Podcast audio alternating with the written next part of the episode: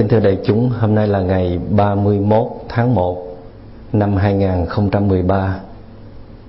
Chúng ta đang có mặt tại chùa Hoa Nghiêm thuộc vùng thủ đô Hoa Thịnh Đốn, Hoa Kỳ. Đây là buổi thực tập thứ hai của lớp Phật Pháp thực hành với đề tài đó là nuôi dưỡng tâm bình yên. À, ban nãy trong lúc chúng ta thực tập đi à, thiền hành. Nhưng mà từng cái bước nhỏ, cho nên chúng ta gọi là đi kinh hành trong một cái không gian nhỏ. Thì nếu như chúng ta đi mà chúng ta cảm thấy chán, cảm thấy à, khó chịu, và trông cho chấm dứt sớm thì điều đó là chúng ta chưa có chưa có nếm được cái hương vị thật của cái pháp môn đó có nghĩa là chúng ta vẫn còn đứng ở bên ngoài. À, chúng ta chưa có được hưởng cái quyền lợi trong cái sự thực tập đó thì nó có cái gì sai ở trong đó?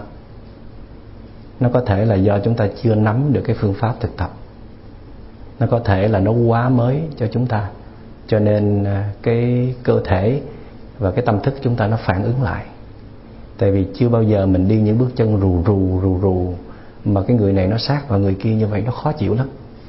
Cho nên à, thay vì mình à, mọi người thì theo dõi hơi thở hay là theo dõi từng cái à, sự di chuyển của bước chân thì mình à, ngó trời ngó đất hay là mình đi trong một tư thế rất là uể oải thì điều đó chứng tỏ là mình mất cái cơ hội để thừa hưởng. Như vậy thì sau cái giờ thực tập đó cái trong tâm mình nó sẽ hình thành một cái à, một cái thói quen mới, đó là chán cái sự thực tập này. Mà nếu mà mình không có nhìn vô để mình thấy đó, mà lần sau mình tới đây hay là mình đi chỗ khác cũng có một sự thực tập tương tự như vậy đó, thì mình sẽ có phản ứng mạnh hơn. Và cái cái thành kiến nó sẽ hình thành là mình không thích cái này. Như vậy thì thay vì mình để cho cái tâm mình nó nó đóng băng như vậy đó, đóng băng trong cái nhận thức như vậy thì mình phải nhìn vô để thấy rằng có một cái phản ứng đang xảy ra, có một cái sự khó chịu hay là sự chán chường đối với sự thực tập này, thì mình phải tìm ra cái nguyên nhân tại sao. Nếu như mình tìm ra được cái nguyên nhân là tại vì mình chưa có nắm vững cái phương pháp thực tập, thì mình phải hỏi cái người đã thực tập giỏi rồi. Cái người đó họ đi sao mà thấy nó nhẹ nhàng, đi sao mà thấy thanh thoát họ đi sao mà thấy bình yên, thì mình phải hỏi họ để mà mình cũng thực tập được như họ. Tại vì người ta làm được thì mình phải làm được. Người ta cũng đi lái xe một giờ đồng hồ tới đây để người ta thực tập được như vậy. Thì mình cũng lái xe một giờ tới đây mà mình không thực tập được như vậy, thì nó rất là uổng. Cho nên thầy hay là các huynh đệ đồng tu có mặt ở đây cho mình là để mình hỏi, là để mình được nâng đỡ và chia sẻ cho nên nếu như mình không rành một sự thực tập nào là phải hỏi. Kể cả giờ thiền tọa cũng vậy. Mình ngồi sao nó cứ buồn ngủ? Ngồi sao cảm thấy nó chán quá? Trong cái tiếng chuông nó được giống lên cái là mình đứng cho nó khỏe biết bao nhiêu. Và thỉnh thoảng mình cứ mở đồng hồ ra mình xem. Mình ngồi thiền giống như mình ngồi xem đồng hồ vậy đó. Cái chừng vài phút là ngó vào cái đồng hồ của nó được mấy phút rồi. Thì cái đó nó bình thường thôi, không có gì xấu hổ hết nhưng mà mình phải biết có có một cái gì nó đang xảy ra với mình. Tại vì mình tới đây không phải là chỉ để nghe những cái bài giảng mà mình đến đây để mà mình được thực tập chung với nhau. Mình biết rằng ở nhà ngồi thiền rất là khó, đi thiền hành cũng rất là khó. Cái lợi ích của tập thể đó là mình đến đây đó, cái lực người này nó tương tác với cái lực người kia. Có thể các vị sẽ không có có nhiều cái kinh nghiệm trong cái chuyện tu tập chung với nhau. Nhưng mà đối với tôi thì tôi đã từng sống trong những cái đoàn thể lớn à, vài trăm người thì tôi thấy nó rất là khác so với mình sống một mình. Nghĩa là sống một mình mà muốn giữ được cái năng lực công phu đó thì nỗ lực gấp 100 lần so với ở với 100 người. À, cái hình ảnh mà các vị đi hồi nãy trong cái giờ đi kinh hành tôi thấy rất là đẹp. Nó giống như là một bầy một bầy thiên nga nó nó di chuyển từ cái miền bắc lạnh để mình đi về cái miền ấm áp của miền nam vậy đó. Tại vì khi mà con bầy thiên nga nó di chuyển nó di chuyển theo cái hình chữ V. Và nó tiết kiệm được 70% công lực. Và trên thực tế chưa có con thiên nga nào mà một mình mà có thể bay từ miền Bắc mà đi về miền Nam cả. Tại vì đoạn đường nó có thể hàng trăm ngàn dặm. Cho nên nó phải đi thành đàn và đi thành đàn như vậy thì nó không những tiết kiệm được năng lượng mà nó còn bảo vệ cho nhau được. Nhiều cái nghiên cứu cho thấy rằng khi mà thiên nga nó di chuyển như vậy đó thì nếu có một con trong đàn bị bệnh hay là bị trúng thương nó phải bay chậm hoặc là nó phải rớt xuống đó thì trong đàn sẽ cử ra hai con bay theo và cả đàn sẽ giảm tốc độ lại à, để mà chờ ba con nó đuổi theo. Và thậm chí nó phải dừng lại hẳn và cái hay của bài thiên nga là nó luôn luôn hoán vị cái vị trí của cái người lãnh đạo tức là cái người dẫn dẫn đầu. Tức là cái người cái con thiên nga đầu tiên được cử à, dẫn đường đó thì nó sẽ đổi liên tục với con khác khi nó mệt. Tức là con thứ hai sẽ đổi lên con thứ nhất cứ thế mà nó đổi lên. Tức là con nào khỏe nhất là con đó và con đó tinh anh nhất thì con đó được dẫn đầu. Chứ không có giữ một cái chức lâu cái chức được thay đổi liên tục cái người lãnh đạo đó phải phải sáng suốt phải mạnh mẽ thì mới được lãnh đạo. Và khi mà nó bay chung với nhau nó rất là hòa hợp. Nó kêu những cái tiếng như là hawk hawk hawk. Nó kêu như vậy để nó cùng đồng thanh nó kêu như vậy đó. Là để nó nó giống như nó yết ma tác pháp yết ma vậy đó. Là nó đồng ý với nhau là cùng đi về cái hướng đó. Giống như hồi nãy chúng ta à, ngồi thiền chúng ta có cùng niệm nam mô à, đức phật bổn sư thích ca mâu ni có nghĩa là chúng ta cũng giống như thiên nga, cũng kêu hót hót hót có nghĩa là chúng ta cùng nhập định nhé, cùng rời bỏ những căng thẳng lao sao để mà hòa vào cái dòng chảy của bình yên, của nhẹ nhàng, của thảnh thơi. Thì cái tiếng gọi đó là cái tiếng gọi rất là quan trọng. Đó là lý do tại sao mà chúng ta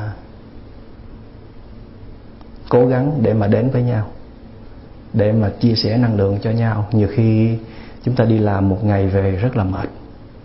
Rồi có những cái chuyện nó xảy ra ở trong công sở hay là ở gia đình. Thì đến đây không phải lúc nào chúng ta cũng đủ khỏe đủ vững để mà có những cái bước chân nó chắc chắn là chánh niệm trong từng bước chân. Nhưng mà chúng ta đến đây chỉ cần chúng ta đi chung với mọi người thôi. Những bước chân nó có thể chệch choạc. Ngồi thiền nó có thể ngủ gục. Nhưng mà năng lượng tập thể sẽ kéo chúng ta đi. À, chúng ta chẳng phải làm gì hết. Chúng ta cứ ngồi đó là chúng ta cứ bước đi đi, rồi năng lượng của tập thể sẽ tràn qua và giúp cho chúng ta hồi phục trở lại. Thành ra một cái buổi đến đây không nhất thiết là mình phải có trách nhiệm tu cho thiệt giỏi để mà chia sẻ cho người khác, mà đôi khi chúng ta cần tập thể nâng đỡ mình. Nhưng mà nhiều vị à, nghĩ à, ngược lại là hôm nào mệt quá, hôm nào thấy khó chịu không có muốn đi tu tập. Sợ đến rồi mình đem cái năng lượng xấu cho đại chúng nhưng mà cái suy nghĩ đó là không có đúng. Những cái lúc đó mình cần tập thể nhất. Mình cần cái năng lượng của tập thể để mà nâng đỡ mình. Mình đến đây nhiều khi mình không có học cái gì mới hết, mà mình được che chở, mình được nuôi dưỡng, mình được khơi dậy. Mình thấy một cái người ngồi sao mà bình yên quá, tươi mát quá, họ có thể nở nụ cười được. Và mình bắt chước mình làm. Mà mình đã từng làm như vậy. Ở trong cái tâm thức mình nó có cái hình ảnh đó nó có cái thói quen đó. Thì cái hình ảnh bước chân nhẹ nhàng, nụ cười tươi mát, lời nói ngọt ngào của người kia nó đánh động trở lại những cái hay, cái đẹp trong lòng của mình. Tại vì khi mà chúng ta gặp những cái khó khăn, chúng ta có những cái phiền muộn, chúng ta hãy đồng nhất toàn bộ con người mình với nó.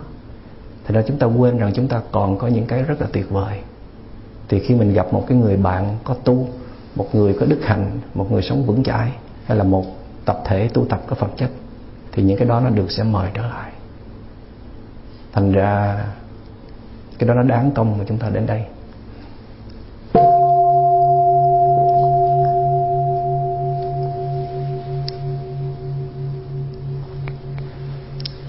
Đi à, thiền hành sao mà thấy nó đã? Cảm giác nó dễ chịu quá. Không có muốn dừng lại là thành công. Chứ đi mà thấy đẹp như vậy đó cái bỏ chân lên, chân xuống có thể là cái dáng như là người mẫu đó. Nhưng mà nhiều khi chỉ là hình thức thôi. Ở trong lòng thì nó rối bời ở trong đó. Nhưng tại cái dáng này nó tập lâu rồi nó ra như vậy thôi. Ngồi thiền cũng vậy. Ngồi yên thì nó dễ chịu quá, không có muốn đứng lên. Là mình đã tìm được đúng cái cái thế ngồi thiền rồi đó. Và cái tâm mình nó cũng đã tìm ra được cái vị thế của nó rồi đó đó đã chịu lắng xuống, nó chịu dừng lại rồi đó. Thì như vậy là chúng ta đã chạm được cái ngưỡng của sự thành công. Mà nếu ngồi thiền à, lâu rồi mà nó không có cái cảm giác đó, thì nó có cái gì sai ở trong đó rồi. Mình phải phải tìm hiểu và điều chỉnh lại. Chứ còn nếu không, mình cứ nuôi từ ngày này sang ngày khác. Thí dụ mình có thói quen ngồi thiền hay bị ngủ gục, mà mình cứ để hoài như vậy rồi thì mình không có hưởng được cái gì trong cái giờ ngồi thiền hết. Mà mình tưởng là mình đã biết ngồi thiền rồi.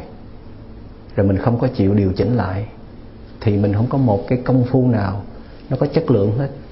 À, tuy mình à, mang tiếng là mình là người biết tu tập. Và mình cũng xác nhận là mình có nỗ lực công phu tu tập. Nhưng mà nó chỉ dừng lại ở cái mức hình thức thôi. Còn nội dung thì không không có diễn ra được. Thì rất là ổn à, đó là cái đề tài mà chúng ta muốn chia sẻ ngày hôm nay. Hồi tuần rồi chúng ta có chia sẻ với nhau cái đề tài là đừng có xem thường hoàn cảnh. Thì hôm nay chúng ta sẽ có một đề tài đó là đừng xem thường phiền não. Tức là những cái gì nó đang xảy ra ở trong tâm của chúng ta đừng có coi, đừng có coi thường nó. Ở đây tôi liệt kê ra một số cái ờ, cái phản ứng hàng ngày của chung tất cả chúng ta các vị nghe qua coi có mình ở trong đây hay không? Thí dụ như à, khi chúng ta phản ứng là, sao thức ăn hôm nay nấu mặn quá vậy? Lại không có ớt nữa rồi. Chỗ của mình ngồi lại có người dành nữa rồi. Ai chịu trách nhiệm chùi toilet ngày hôm nay? Trời mà cứ lạnh kiểu này thì làm sao mà đi bộ được? Đại loại là như vậy. Thì à, những câu này nó rất là bình thường thôi. Mình thấy như vậy nhưng mà kỳ thực nó không bình thường. Nó báo động có một cái gì nó xảy ra bên trong rồi đó. Mà mình không có nhìn vô, cho nên mình không thấy. Thí dụ như là mình à, trở lại ba cái câu vừa rồi là, sao thức ăn hôm nay mặn quá vậy? Mặn có nghĩa là ở trong chúng ta nó có hình thành là cái cái thức ăn nó phải như thế này hay là như thế kia. Hôm nay nó khác đi là mình không có chấp nhận được. Thì khi mình hỏi như vậy nó cũng có nhiều thái độ. Có khi mình chỉ hỏi tại mình thấy nó khác bình thường nhưng có khi nó kèm theo cái sự bực bội. Mình phải thấy cái đó. Chứ đừng có coi thường rằng một câu như vậy thì đâu có gì đâu. Rồi lại không có ớt nữa rồi. Cái câu này bắt đầu là hơi bực hơn chút nữa này đó. Tại vì khi mình ăn là phải có trái ớt. Bữa nay không có trái ớt là cái người này vô ý vô tứ hay là không có thích mình nữa. Không có cho mình ăn ớt nữa cho nên đem cất hết rồi. À, chỗ của mình à, ngồi thì lại bị dành nữa rồi. Tức là thí dụ mình thích ngồi chỗ này hay là mình thích ngồi chỗ kia, chỗ này dễ nhìn thấy thầy hơn, chỗ kia nghe rõ hơn, chỗ nọ ờ, có đèn sáng hơn. Rồi khi mình tới là mình xí những cái chỗ đó rồi. Nhưng mà hôm nay cái người đó ở đâu mới tới mà không có ý tứ gì hết, ngồi cái chỗ của mình. Thì nó có cái gì nó gượng gượng trong tâm của mình à? mình có thấy không? Rồi mình vô cái toilet thì nó tệ quá. Mình ờ, bực quá mình không biết hôm nay là cái trách nhiệm của ai. Chịu cái toilet mà để cái toilet nó tệ như vậy. Cái đó là phiền não phiền não nó không chỉ ở cái dạng cái dạng à, của tham sân và si. Tham sân và si là nó quá lớn rồi. Nhưng mà có những cái dây mơ rễ má của nó đó nó cũng là thuộc về phiền não. Chúng ta đừng có đánh giá thấp nó. Thí dụ như cái câu là thêm một loạt nữa là sao cái tên đó nó làm ra nhiều tiền mà nó cứ xài đồ của mình hoài không biết. Mình thì bận túi bụi còn nó thì cứ phè phởn ra đó. Tên đó chắc bị tâm thần hay sao mà nó cứ chạy xe bán sống bán chết như vậy. Thì một chiếc xe nó lướt qua mình một cái mà nó không có phát tín hiệu. Rồi người mình gượng lên một cái cái câu nói nhưng mà nhiều khi buông ra lời luôn. Chàng đó chắc bị tâm thần hay sao mà nó chạy xe cái kiểu đó. Thì khi mà mình à, có những cái cái câu này nó ở trong tâm của mình hay là mình phát ra cái lời nói đó thì mình biết rằng là thí dụ như mình nói rằng sao hắn cứ xài đồ của mình hoài, có nghĩa là có cái ích kỷ nó chen vô. Mỗi khi thì à, đồng ý cho xài hôm nay thấy không được. Mình nghĩ rằng tên này cũng làm ra nhiều tiền mà sao nó không có biết tự sắm mà xài riêng. Thì có cái phiền não ở trong tâm. Mà cái phiền não này đó, nó sẽ gộp lại chung với những cái phiền não khác để sanh ra những cái cơn bão lớn, những cái à, trận tức giận hay là à, có những cái cuộc chiến tranh những cái cuộc đau khổ. Nói chung là nó sẽ tạo nên cái bản chất của khổ đau. Tại vì đây là chỉ dáng dấp của phiền não hết chứ không có nhỏ mọn gì đâu. Những cái trận bão của giận hờn hay là hay là đố kỵ hay là hận thù nó cũng từ những cái nhỏ nhỏ này nó góp lại. Gió nhiều gió thì góp thành bão. Đây là những cơn gió. Mà gió nó cũng có thể thổi cái đèn tâm của chúng ta nó trao đảo và tắt luôn nữa, chứ không phải đợi tới bão. Rồi tiếp tục, tôi không sao cả, chuyện nhỏ thôi mà, có gì đâu mà phải giận. À nói câu này nhưng mà chưa chắc là không giận nha. Nói để cho bên kia đừng có coi thường mình thôi, tức là mình đâu có đến nỗi à, tu tập tệ đến nỗi mà chỉ có một câu như vậy mà giận. Nhưng mà cũng tím ruột bầm gan à. Nhưng mà bên ngoài thì à, à, xinh tươi lắm nhưng mà trong lòng thì dày sống phải không? Rồi à, mình lại có cái câu này nữa nè. Đừng có dễ tin người nhé. Hắn coi vậy chứ không phải vậy đâu. Tự nhiên mình thấy có một người bạn mình à, tin một cái người nào đó hay là tin ông thầy nào đó. Rồi cái mình phải nhắc người này là đừng có dễ tin nhé. Nhìn thấy đạo mạo vậy đó dễ thương vậy đó chứ không phải vậy đâu. Mà thật ra là nhiều khi mình cũng chưa có cái thông tin gì khác hết nhưng mà cái tính sợ hãi và nghi ngờ của mình á mà mình không có thấy. Rồi cái mình đem cái sợ hãi nghi ngờ mình mình đưa vô người kia chụp vô người kia. Cái năng lượng sợ hãi và nghi ngờ của mình đưa qua người kia mà mình không có thấy cái gì nó ẩn phía sau cái câu đó hết. Mà khi mình nói câu đó có nghĩa rằng nó có cái cái những cái tâm phiền não nó gợn lên. Hoặc là có người đến nói với tôi câu này là à, không có gì khiến con phải dao động cả thầy ạ. à à, con thấy có nhiều người bạn cùng tuổi với con mới có khó khăn một chút là nhảy dựng lên rồi. Thì thì cái câu này nghe thì cũng nể thiệt nhưng mà nhìn kỹ thì nó có cái sự tự hào trong đó. Tức là những người đồng tuổi của mình là thấy khó khăn chút là nhảy dựng lên còn mình thì không. Mình thì không có gì lay động cả.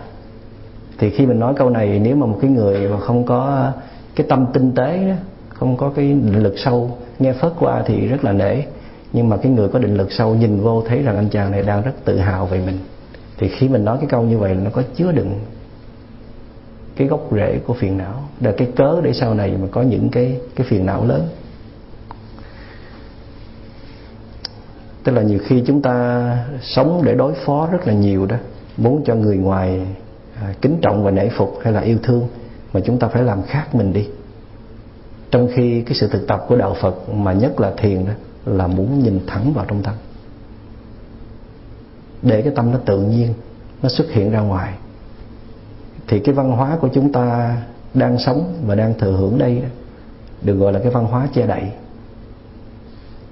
Tức là cố gắng làm sao cho bề ngoài người ta thấy được coi được. Thấy dễ thương thấy dễ mến thấy dễ kính là được rồi và thành công rồi. Còn bên trong nó nó bề rạc nó làm sao đó không cần biết. Giống như cái nhà mình, cái phòng khách thì rất là đẹp, nhưng mà phòng ngủ thì nó khủng khiếp lắm. Tại vì đâu có ai dám vào phòng ngủ của mình. Còn phòng khách thì khách tới thường xuyên, cho nên mình trưng dọn phòng khách rất là đẹp. Thì nhìn cái dáng đi à, điềm đạm vậy đó, nói năng nhỏ nhẹ vậy đó, nhưng mà cố chấp lắm mà ngài. Dễ giận, dễ bực lắm mà ngài. Cũng nghi ngờ kỳ thị đủ thứ đó nha. Mà nếu mà tu tập và không thấy được những cái đó thì Ờ, chỉ mới tu tập cái vỏ thôi, chứ chưa có đi vào cái trái tim của sự thực tập. Cho nên đôi khi à, mình à, cái phiền não của mình nó tinh tế lắm. Nhiều khi mình nói chuyện với một người nào đó, mình lên giọng, sẵn giọng, thì biết rằng là mình coi thường người này, mình mới dám làm như vậy. Mình cho mình một cái cái cái uy lực nào đó, cái người này phải nhỏ hơn mình, nhỏ tuổi hơn mình, người này có trình độ kém hơn mình, người này có lỗi lầm đối với mình, người này đã làm cái gì đó sai. Người này chưa được xã hội khen công nhận và khen thưởng. Cho nên khi mình nói chuyện với người đó, mình sẵn giọng lên. Còn với một cái người có uy lực hơn, có đạo hạnh hơn, có tiếng tâm hơn thì mình nói rất là khiêm cung, rất là nhỏ nhẹ. Là phải biết rằng là mình đang đang bị cái ngã của mình nó chi phối. Tức là thượng thì đội, hạ thì đạp. Nghe rất là nặng nề nhưng mà nó có chứa cái tâm đó để làm sao cái ngã của mình nó được được hưởng thụ. Hoặc là có những người mình biết là mình sắp nhờ họ cho nên mình nói cái giọng rất là ngọt. Phải không? Bây giờ là anh ơi là à, giúp giùm em nấu nồi cơm đi. Em cảm ơn anh vô cùng. Thì mình nói nói rửa thì ai mà không giúp phải không? Nói cho nó ngọt lên thì bên kia là tê tái hết là sẵn sàng thôi. Thì mình biết rằng là bình thường mà mình không có nhờ họ đó thì cái giọng mình nó đâu được như vậy đâu thì đôi khi người kia sẵn sàng giúp cho mình chỉ nghe được những cái lời ngọt vậy thôi. Lâu lắm rồi không được nghe những cái lời ngọt liệm như vậy. Thì nó là em ơi em cứ nhờ anh đi để anh được nghe những cái lời ngọt liệm của em. Thì chết rồi. Rồi có những cái câu như vậy. Anh mà tu cái gì? Tu gì mà còn sân si như vậy mà tu? À, à mà người ta đã đã sân si người ta đã có phiền não rồi thì mình cũng là người có phiền não luôn mình phán cái câu này là mình cũng có phiền não luôn. Tại vì mình à, mình không có hiểu. Cái người này họ rất là cố gắng để tu tập, nhưng mà cái sân si là một cái cội rễ nó quá lớn.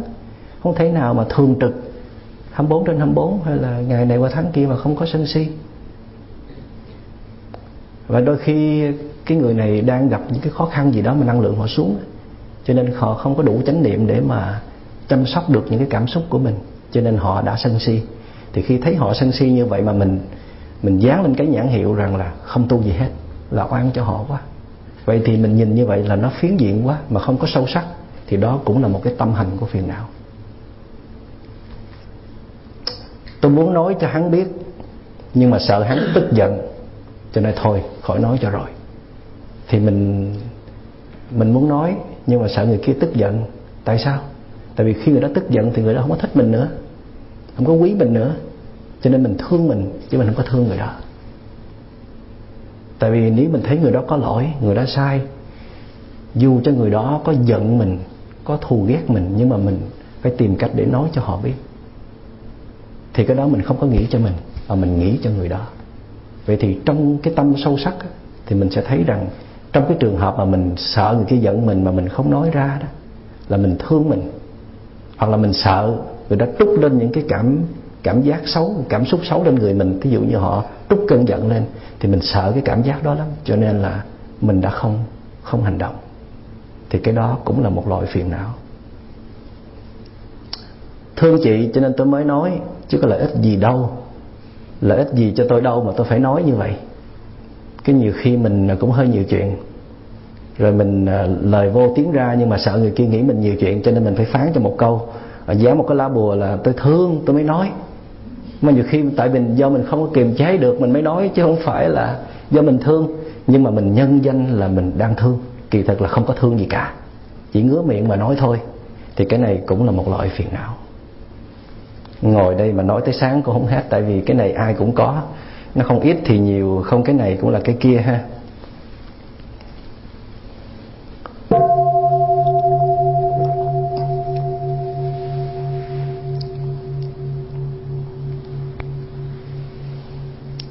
Nhiều khi mà có người thỉnh chuông mà mình cũng nói phiền não nữa. Mình im vậy thôi chứ cái anh chàng này hôm nay sẽ thỉnh chuông không có được trong mà được ngân lắm. Nhưng mà hôm nay thiền tịnh thì làm rất là khá. Mà thầy mà rầy một cái là coi như là phiền não nó cũng lên luôn. Sao ai vô ý vô tứ không chịu tắt điện thoại trong giờ ngồi thiền vậy? Chà, câu này là có đó. Mà không có phát ra thôi chứ đang ngồi thiền mà cũng có cái đó nó nó lẫn vẩn trong đầu. Nhiều khi mình à, tới một cái lớp thiền, cái cái mặt mình nó đanh lại, nó ngộ vậy đó. À, không biết hiểu tại sao cái chánh niệm của mình phát triển theo cái hướng nào mà cái mặt mình nó cứ đanh lại thôi. Tại vì mình nghĩ cái đanh lại là một cái cái thế hay nhất để mà mình có thể à, tránh được mọi người và khỏi ai hỏi tới mình mà mình cũng cần, khỏi cần phải hỏi tới ai. Thì cái đó nó nó nó phủ che cho những cái những cái cái cáo bận ở bên trong mà mình không có biết bữa nay ngồi thiền không có chất lượng bằng hôm qua. Cũng là một loại phiền não luôn. Gì mà khó dữ vậy? Cái câu này cũng không được nè. Không không phải là không được. Không ai cấm mình hết á. Nhưng mà mình phải biết rằng nó cũng vẫn là đưa tới cái khổ đau. Tại vì đây là cái tâm mong cầu. Mình mong cái buổi ngồi thiền, cái bữa hôm nay nó phải được chất lượng như là cái bữa hôm qua. Tại sao mình có cái muốn đó? Trong khi cái sinh hoạt ngày hôm nay không phải là sinh hoạt của ngày hôm qua mà. Có bao nhiêu cái biến động nó xảy ra trong tâm của mình ngày hôm nay? Nó đâu có nhiều như là ngày hôm qua. Những cái biến động trong tâm thường nó xảy ra theo hai hướng. Một cái hướng là nó đến từ bên ngoài là do có nhiều cái sự cố nó xảy ra nhiều cái tình huống nó xảy ra bất trắc. Hai là cái cấu trúc năm uẩn của mình nó, nó cứ vận hành thôi rồi ờ, nó tương tác làm sao cho những cái hạt giống năm xưa nó trở lại. Tự nhiên là mình ờ, bị cái hạt giống cô đơn hay là hạt giống thèm khát nó nó nó chạm vô cái và nó nổi lên là cái công phu nó rớt liền à. Nếu mà cái công phu đó chưa có đạt cái mức gọi là cái đà, tức là một cái nền tảng vững chắc thì thế nào cũng bị những cái tâm hành phiền não nó xô ngã. Thì cái giờ ngồi thiền đó đáng ra là mình phải ghi nhận hôm nay mình ngồi thiền đạt cái phẩm chất như vậy. Như vậy là như vậy thôi. Chứ không có so sánh với ngày hôm qua để mà mình đòi phải được như ngày hôm qua. Là tự mình làm khó mình. Mà mình tưởng rằng là lúc nào ngồi thiền cũng phải đạt cái mức yên định thì mới đúng ấy, thì đó là cái thái độ sai. Cái nguyên tắc căn bản của thiền tập một trong những cái nguyên tắc đó là đơn thuần ghi nhận nó như thế nào thì ghi nhận như thế đó. Chứ không có áp đặt, không có nhồi nặng nó phải như thế này hay là như thế kia. Ngồi thiền như thế nào mà ghi nhận như thế ấy nó còn quan trọng hơn là áp đặt mình ngồi thiền giống như là ngày hôm qua. Ghi nhận mà không giận hờn, không bực tức, không đòi hỏi, nó còn thành công gấp mấy lần so với ráng để mà ngồi như được ngày hôm qua. Các vị nghe rõ chỗ đó ha. Tôi muốn kể các vị nghe câu chuyện vui như thế này ha. Câu hỏi vui. Bây giờ các vị hãy tưởng tượng. Một trong các vị sẽ đi hiking với tôi ở trên cái uh, Appalachian Trail cái trail mà đi từ Maine đi xuống tới Georgia đó.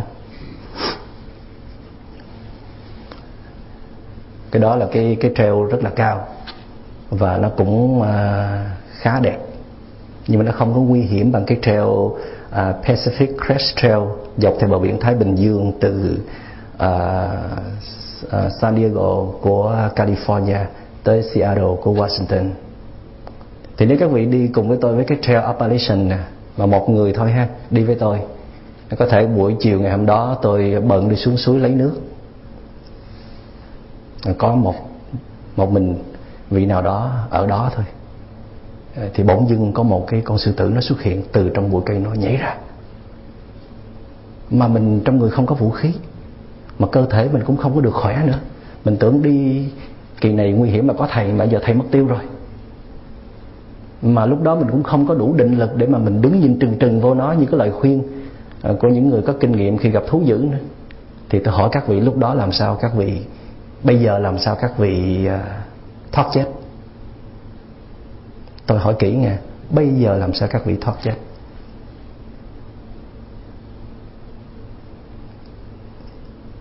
Tức là những cái dữ liệu của tôi đưa ra là không có cái dữ liệu nào cho thấy là đủ khả năng để chiến đấu với con sư tử hết. Một là không có tôi ở mặt, có mặt ở đó, tức là không có bạn đồng hành. Hai là không có vũ khí. Ba là không có sức khỏe. Bốn là là không có đủ định lực để mà đứng nhìn thẳng trừng trừng vào mặt nó tại vì theo lời khuyên của những vị à, có kinh nghiệm, thì khi mình gặp cọp hay là sư tử đó, thì cái bước đầu tiên là phải đứng yên, nhìn trừng trừng vào nó, không có di chuyển con mắt của mình, để nó tạo ra một cái lực rất là mạnh.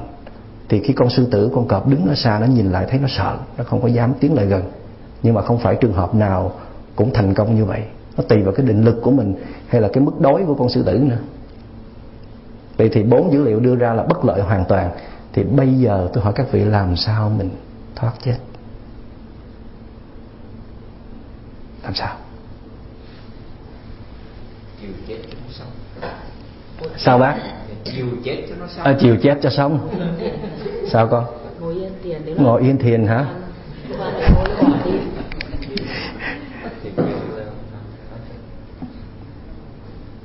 Mình tâm làm sao? Tìm cây để leo lên còn thiền tâm làm gì? Con giả chết. Giả chết hả? Giả chết với gấu thôi con chứ sư tử mà giả chết thì nó dễ nữa. Thầy nói không có sức thì sao giờ chị chạy đó à ha. Cô hàng tâm cô làm sao? Leo cây luôn hả? Chết không? Mời cô. So that, that's how I die. Because it's serious. That's the end of it. So that's how I die. I accept it. à chấp nhận chết phải không? Trời dễ thương quá à, nhưng mà lỡ lúc đó trong trong rừng không có cây nào để trèo thì sao chết luôn là phải chỗ nào cũng có cây để trèo đâu làm sao thiền canh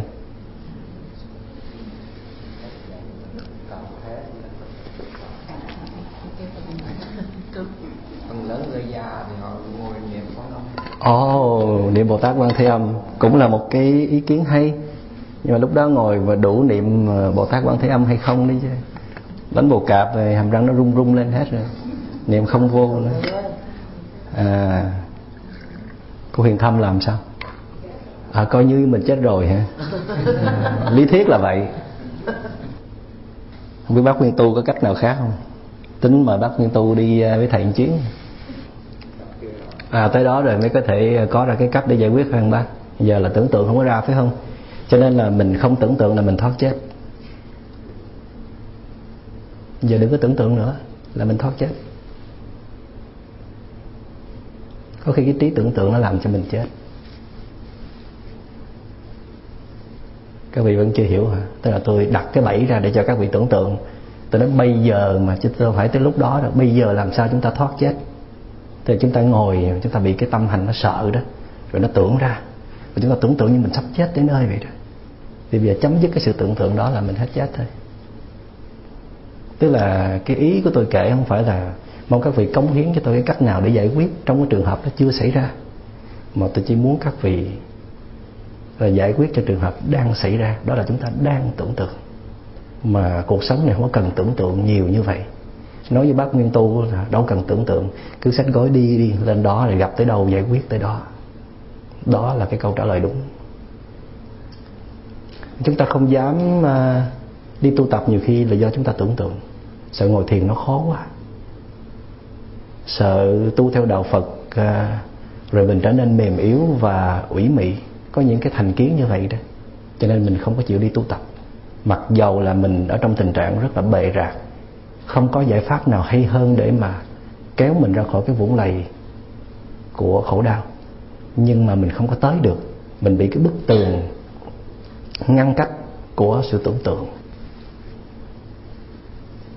thưa thầy con nghĩ rằng đối với những con thú mà nó đã có những cái máu gần như là để mà giết người như thế đó đôi khi chúng ta dùng một cái tiếng sấm sét thật là to vẫn có thể là làm cho nó kinh hoàng nhưng mà ngay lúc đó cũng có thể đánh vỡ luôn những cái tư tưởng mà thầy nói là tưởng tượng. Thành ra con lúc đó đó biết cái sức tàn của một cái người thầy nói có sức khỏe. Má ơi cứu con! À, thì là có thể thật lớn lên là là con thú nó có thể là nó sẽ phản ứng chạy luôn. Mà đồng thời cũng đưa thầy trở về, không tưởng tượng nữa. Dạ vâng cảm ơn chú.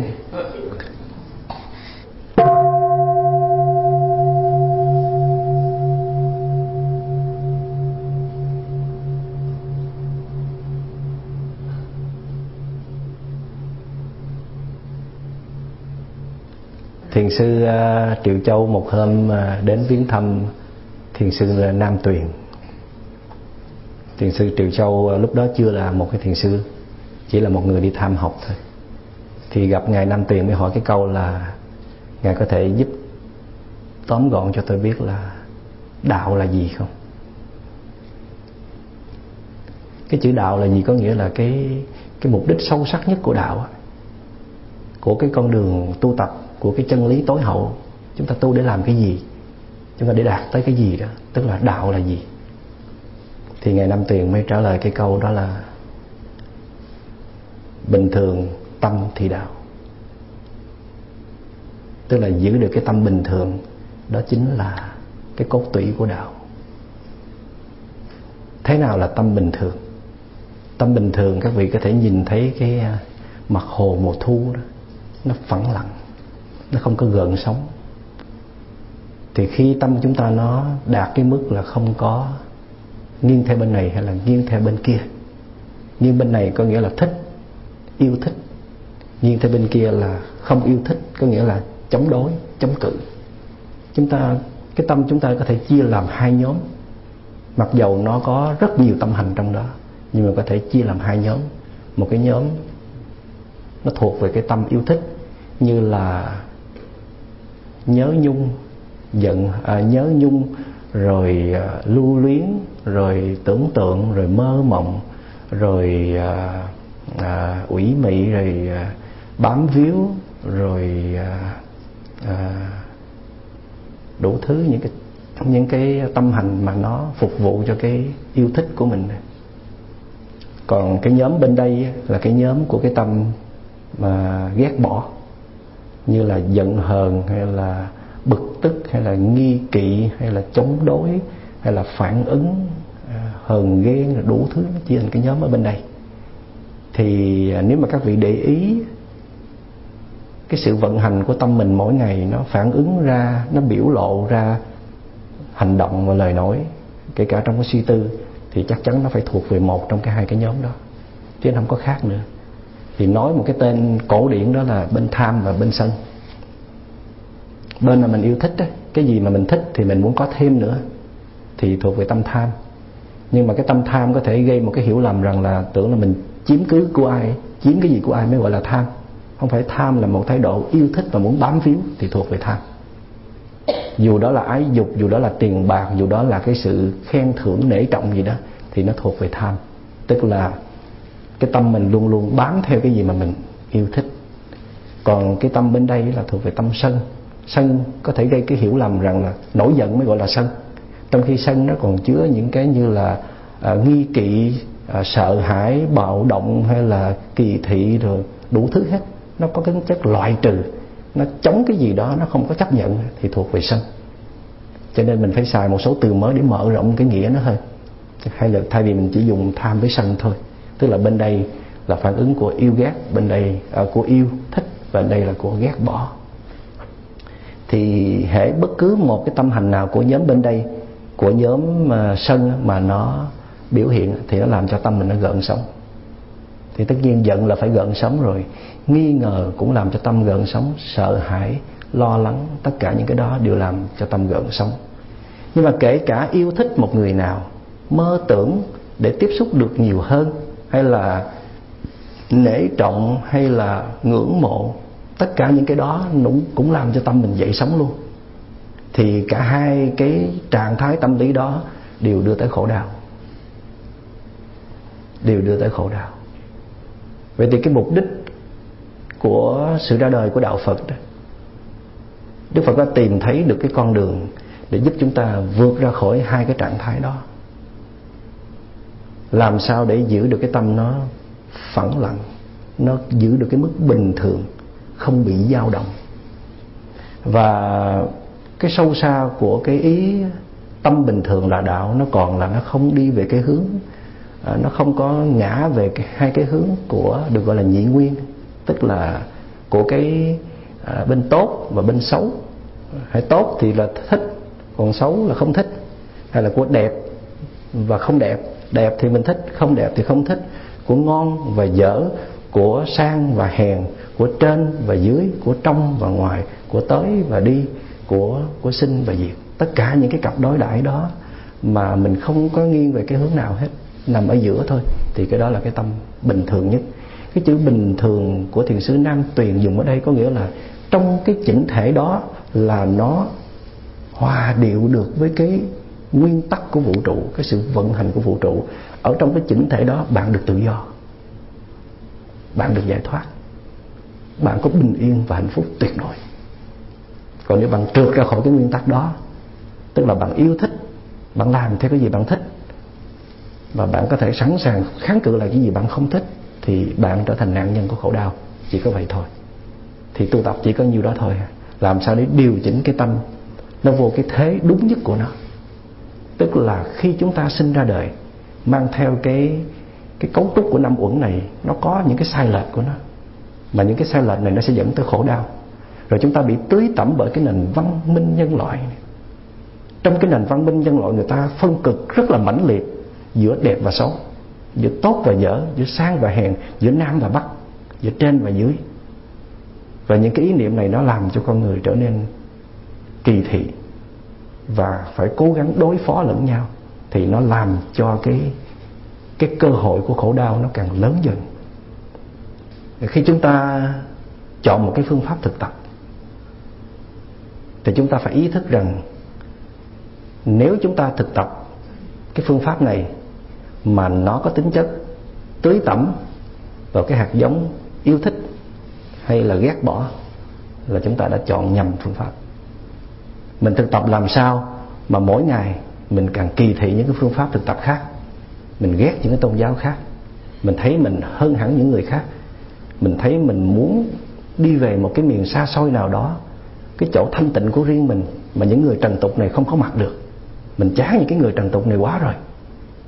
Thì cái đó có thể cái phương pháp, đó là không phải là phương pháp đúng đắn, hoặc là do chúng ta đã có cái thái độ rất là sai trong khi tu tập các vị nhớ một là pháp môn sai, hai là cái thái độ chúng ta sai mà pháp môn đúng. Đôi khi những người tu tập pháp môn đó mà người ta rất là vững vững chãi, người ta có rất nhiều bình yên, có rất nhiều tự do, nhưng mà mình thì ngược lại. Như vậy không phải là cái lỗi của pháp môn, mà cái lỗi của cái sự thực tập.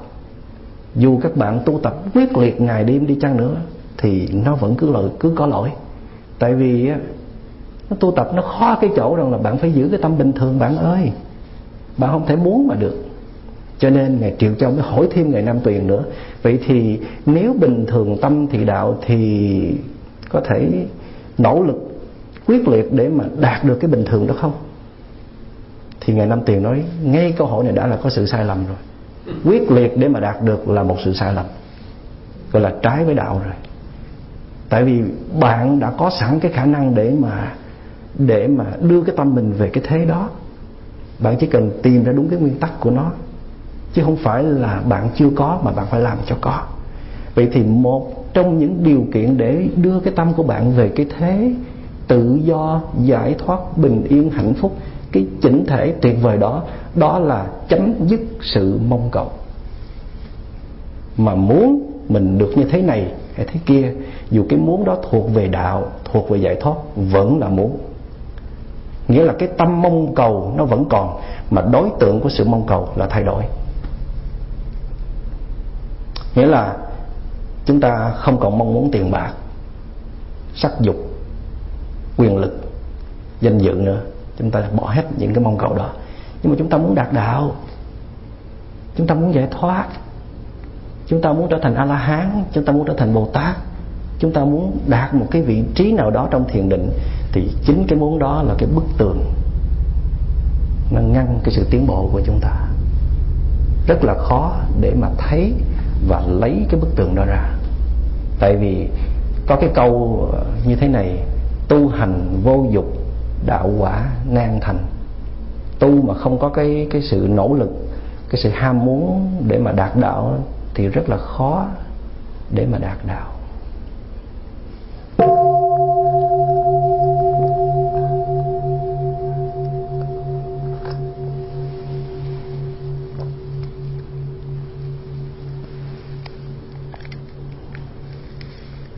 Cho dù chúng ta tu pháp môn gì đi chăng nữa, hay là cái dòng thiền nào đi chăng nữa, thì cái sự thực tập đó nó phản ánh cái tâm của chúng ta mới được. Tại vì tu là tu tâm, chứ không phải là tu thân thôi. Mặc dù tu thân rồi sẽ tu tâm, tu thân trước rồi tu tâm sau. Thân với tâm nó gắn liền với nhau, nhưng mà thân nó cụ thể hơn. Cho nên chúng ta điều chỉnh cái thân mình trước rồi mới điều chỉnh cái tâm sau cũng giống như khi chúng ta ngồi thiền, chúng ta điều thân trước, rồi chúng ta mới điều tâm. Nhưng mà ngồi thiền chỉ có điều thân thôi thì thành yoga mất rồi. Cái tâm nó mới là cái cơ quan đầu não để sinh ra cái khổ đau hay là chế tác ra cái hạnh phúc. Mà tu mà không có biết cái tâm của mình như thế nào hết. Nó nó điều khiển mình lung tung hết. Nó làm cho mình khổ sở, gây bao nhiêu lầm lỡ mà không thấy và chỉ có biết rằng à, đi những bước chân nhẹ nhàng, ngồi xuống thở. Nói năng nhẹ nhàng từ tốn, thế là hết. Mà cái tâm không có sửa được, tại vì đâu có thấy đâu. Cho nên những cái gì mà tôi liệt kê ra để các vị thấy rằng là bên dưới tất cả những cái hành động đẹp đẽ và khuôn mẫu ấy, nó hàm chứa rất nhiều cái phiền não và nó sẽ làm cho chúng ta khổ đau. Cho nên thiền à, tứ niệm xứ là một cái bài thực tập rất là căn bản và rất là quan trọng của đạo Phật. Trong thiền tứ niệm xứ, Đức Phật dạy đầu tiên là các bạn phải à, quan sát những cái vũ điệu của cái thân thể của bạn. Khi bạn đưa tay ra, bạn lấy tay lại, bạn đứng lên, bạn ngồi xuống, hay là bạn nằm xuống, bạn ngồi dậy, bạn mở chân ra, bạn khép tay lại, bạn đưa tay mở cửa, hay là bạn thò tay vào túi rồi bạn bước chân đi, tất cả những cái vũ điệu nó bất tận nó xảy ra trong một ngày như vậy, bạn hãy quan sát nó đi. Khi bạn quan sát nó, thì đó là cái cánh cửa đầu tiên để bạn trở về với tâm hồn của bạn. Chứ mà lập tức trở về với tâm rất là khó. Mà những cái vũ điệu đó nó rất là cụ thể. Mình thấy được, mình cảm nhận rất là dễ dàng. Thì cái này gọi là quán thân trong thân. Đó là cái cánh cửa đầu tiên của tứ niệm xứ cái chữ quán thân trong thân có nghĩa rằng là cái thân bạn nó làm sao? Bạn cứ để yên như vậy, bạn đừng có bỏ thêm cái thái độ của bạn vô. Tức là đưa như vậy nó mới đẹp nè, đưa như vậy là không đẹp, như vậy là không phải quán thân trong thân. Bạn thấy như sao? Bạn để yên cái cái cơ thể bạn như vậy. Mặc dầu cái quán thân trong thân nó còn những lớp sâu thẳm, nhìn sâu cái bản chất của thân thể nữa, nhưng mà ít nhất trên cái mặt cạn, thì mỗi cái di chuyển, động tác, đi đứng, nằm ngồi của cơ thể mình phải quan sát được. Từ cái quan sát đó mới đi tới cái cánh cửa thứ hai, đó là quán cảm thọ, trong cảm thọ. Có nghĩa là mình phải ghi nhận tất cả những cái cảm giác nó chảy tuôn qua con người của mình. Khi mình ăn, mình thấy ngon miệng, mình thấy đã, mình ghi nhận cái cảm giác đó. Khi mình ngồi thiền, mình thấy khổ, thấy bực, thấy chán, ghi nhận cảm giác đó mà không có bỏ thêm thái độ vô. Ví dụ khi mình thấy đã, cái mình trách sao mình ăn mà mình khen đã, không có nên như vậy là bỏ thêm thái độ rồi đó. Chỉ ghi nhận thôi. Tại vì cái tập khí mình sao thì mình cứ ghi nhận vậy chứ đừng có uống nó. Mà hãy càng ghi nhận ghi nhận càng nhiều lần bằng một thái độ thuần khiết như vậy, nó sẽ héo hon, tàn tạ và biến mất. Còn nếu các bạn uống nắng nó thì nó sẽ lớn dần ra. Cho nên cái đối tượng mà mình quan sát nó không quan trọng bằng cái tâm quan sát, cái thái độ quan sát rồi từ cái lĩnh vực, cái cánh cửa thứ hai đó, mình đi vào cái cánh cửa chính của sự thực tập, đó là quán tâm trong tâm. Để rồi cái bước thứ ba là cái bước quan trọng nhất. Khi mình quán tâm trong tâm rồi, tức là mình thấy được tất cả cái sự vận hành của tâm lý. Tâm đây nó gồm cái mental formations, tức là những hiện tượng của tâm lý. Khi mình giận, mình thấy rõ cơn giận của mình. Khi mình ghen, mình chấp nhận mình có ghen khi mình ích kỷ, mình thấy rất là rõ cái tâm ích kỷ, mà mình không có trách móc, giận hờn hay đàn áp nó. Thấy như thế nào, ghi nhận như vậy, còn trước đây mình không thấy. Mình hiểu lầm là mình không có ích kỷ. Mình cho rằng là mình đâu có ghen đâu, thì cái đó là cái cái sự u mê. Còn bây giờ là mình tỉnh ra rồi, mình thấy rồi, nhưng mà mình không có không có chống đối hay là không có đàn áp nó. Tại vì cái thái độ đó là thái độ của của tâm tham và của tâm sân cho nên quyết định là không có nuôi tham sân nữa mà. Vì vậy cho nên thấy sao để vậy? Mà chỉ cần quan sát như vậy, chừng 3 tháng 6 tháng hay là một năm là mình tạo ra một cái đà rất là vững vàng. Theo cái kinh nghiệm của tôi đó, muốn hình thành một thói quen, chúng ta cần phải có ít nhất 21 ngày. Gọi là ba tuần hay là ba thất ở trong truyền thống Phật giáo Việt Nam, chúng ta có chương trình nhập thất chắc các vị cao niên ở đây ai cũng biết. Mình nói cao niên không có dễ thương, mình nói các vị là thâm tu tu lâu á. Thường thường một thất hay là hai thất hay là một tuần, hai tuần nó không có đủ để thấm, để mà thay đổi một cái gì. Nhưng mà cái cơ thể và cái tâm thức của một con người bình thường, cái này là trên trên cái cái cái cái mặt phổ thông thôi chứ không phải là tất cả mọi người đều như vậy. Nhưng mà trên phổ thông là phải 3 tuần 21 ngày là các vị sẽ thay đổi được một thói quen, hình thành được một thói quen mới. Thí dụ các vị muốn thức dậy lúc 6 giờ sáng, thay vì 8 giờ, thì các vị phải luyện tập 6 giờ mình thức dậy trong vòng 21 ngày như vậy thì nó mới hình thành được cái thói quen mới. Tới cái ngày 21 trở đi đó không có nghĩa là tới ngày 22 là mình sẽ bất biến có nghĩa là mình sẽ đạt được cái mức là nó không có thay đổi. Nó có thể thay đổi nếu mình không tiếp tục nuôi dưỡng. Nhưng mà cái đó là cái bước ngoặt để mình thấy rằng tới ngày 22, 23 trở đi đó ngồi dậy vào cái giờ đó không có buồn ngủ, không có khó chịu nữa. Mình muốn xây dựng được cái đà chánh niệm cũng y chang như vậy. Mình phải đóng cửa nhập thất 21 ngày. Mình phải đến trung tâm thiền mình ở 21 ngày. Lúc đó mình mới có thể đi được cái bước chân đó. Mà không phải đi thiền hành trong cái chánh điện không mà đi vào nhà vệ sinh, đi xuống cầu thang, đi ra ngoài vườn, đi vô shop đều đi như vậy hết là phải trải qua ít nhất 21 ngày. Muốn nói chậm rãi như vậy đó, muốn nghe được cái giọng của mình lên xuống như vậy đó, muốn nói được những cái chữ sâu sắc mà mình muốn như vậy đó, cũng cần là 21 ngày luyện tập. Nhưng mà cũng tùy có những cái phiền não nó nặng thì nó phải nhiều hơn thế nữa. Nhưng mà ít nhất 21 ngày nó mới xảy ra cái tín hiệu cho thấy là mình thành công. Nhưng mà trước đó mà mình bỏ cuộc là coi như là thí dụ mới tập con tuần rồi bỏ, rồi tới năm sau cũng tập thêm tuần nữa thì không thay đổi được cái gì hết. Mà cái kinh nghiệm của tôi nó cũng đúng với kinh nghiệm của rất nhiều người. Mà những người đó không chỉ là những nhà tâm linh, mà những người thành công trong business nữa. Họ cũng phát biểu giống như tôi vậy đó tức là nếu mà nghiên cứu kỹ và chịu thực hành thì mình sẽ tìm ra được kết quả rằng ít nhất phải có 3 tuần mới thay đổi được một thói quen. Cho nên các vị là muốn có đi hiking, muốn đi bụi đó, ta phải đi 21 ngày. Thì mới có cái được cái cái nhìn mới. Thí dụ là không có quá kẹt về cái chuyện ngon và dở nữa. Ăn sao cũng được. Hay là mặc sao cũng được, không có đẹp và xấu nữa. Ít nhất phải có 21 ngày à, nằm dưới đất. Hay là hái nắm trong rừng ăn thôi chứ không có gì ăn hết. Hay là cả tuần lễ mới có nước để tắm. Tức là phải trải qua một thời gian 21 ngày thì cơ thể con người mình nó mới bắt đầu chấp nhận có cái sự thay đổi.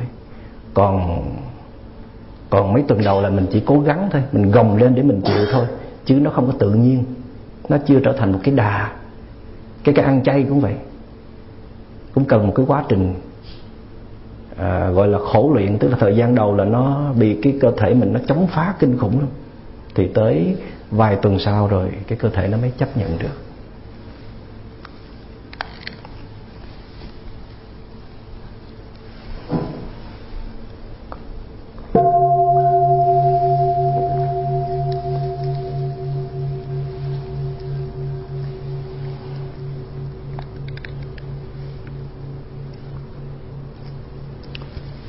Mà mình muốn nhìn thấy được những cái phiền não của mình để mình gọi đúng tên á. Bây giờ là mình phải tập gọi tên những cái phiền não của mình. Mặc dù bản chất nó không có tên gì hết mà chúng ta phải tạm đặt để mình biết nó là cái gì. Thí dụ khi mình nói chuyện với người khác, mình thấy có cái tâm hành kỳ thị trong đó nó nổi lên. Mình thấy cái người này vô học chẳng có tu hành gì hết trần tục quá. Mình nói chuyện nó phất phất nhẹ nhẹ một cúp điện thoại thôi. Thì mới thấy cái tâm đó. Gọi hãy gọi đứa em trong lòng của mình. À kỳ thị đang đi lên rồi đó. Và thay vì mình à, tiếp tục cái câu chuyện đó mình xin ngưng dịp khác mình sẽ nói chuyện tiếp để mình nhìn lại đứa em kỳ thị của mình. Nhìn nó chừng vài giây hay là vài phút thôi là hay lắm rồi. Cái nhìn đó nó sẽ làm bào mòn đi cái năng lượng kỳ thị đó. Hay là khi mình nói chuyện với cái người à, cái người thương của mình mình thấy có cái gì đó nó nó coi khinh. Có cái thái độ coi khinh ở trong đó. Không có giống như mình nói chuyện với những người bạn lâu ngày mới gặp. Thì mình phải gọi tên là à có cái sự coi khinh nó đang xảy ra. Mà muốn thấy được cái tâm mình nó phải cần có một cái gì nữa chứ không phải tự nhiên mà thấy được. Thì nó cần một chút của định và một chút của niệm tức là bạn phải ngồi thiền để cho cái tâm nó lắng xuống. Mỗi ngày phải đi ngồi thiền để có được một chút định lực. Rồi bạn phải tập quan sát. Trong khi mình đi thiền hành quan sát từng cái bước chân hay là từng cánh tay của mình khi mình uống trà khi mình đóng một cánh cửa khi mình nghe cái điện thoại khi mình mặc áo. Cái niệm nó phát triển trên cái đối tượng là thân thể nó rất là dễ. Tức là chánh niệm mình có một cái nói một cách khác cái định đó, tôi gọi một cái từ khác gọi là cái năng lực chú ý. Còn cái niệm gọi là năng lực quan sát. Chú ý thì chưa chắc là có quan sát. Nhưng mà trong quan sát là nó có cái chú ý. Thì định và niệm mà mạnh rồi đó, thì mình nhìn vào cái tâm mình mình thấy rất là chính xác. Chứ nếu mình không có định và niệm, mình nhìn vô cái mình tưởng là mình đâu có gì đâu. Mình giận mà mình tưởng là mình không có giận. Mình ghét mà mình tưởng là mình không có ghét. Mình kỳ thị mà mình tưởng là mình không có kỳ thị hay là vì mình mình mình đang vướng mắc cái cảm xúc với người đó thôi mà mình tưởng là mình đang thương người đó. Thương mà người ta nhờ hy sinh có chút xíu mà không có dám hy sinh, sao gọi là thương được. Cái này chỉ là vướng mắc tình cảm thôi. Mà mình gọi được cái tên đó rồi thì mình nhả ra rất là nhanh. Mà mình không cần phải mất 3 năm sau mình mới tỉnh ngộ. Vậy thì muốn gọi được những đứa em phiền não của mình thì mình phải ngồi thiền. Mỗi ngày phải tập đi kinh hành, thiền hành mỗi ngày.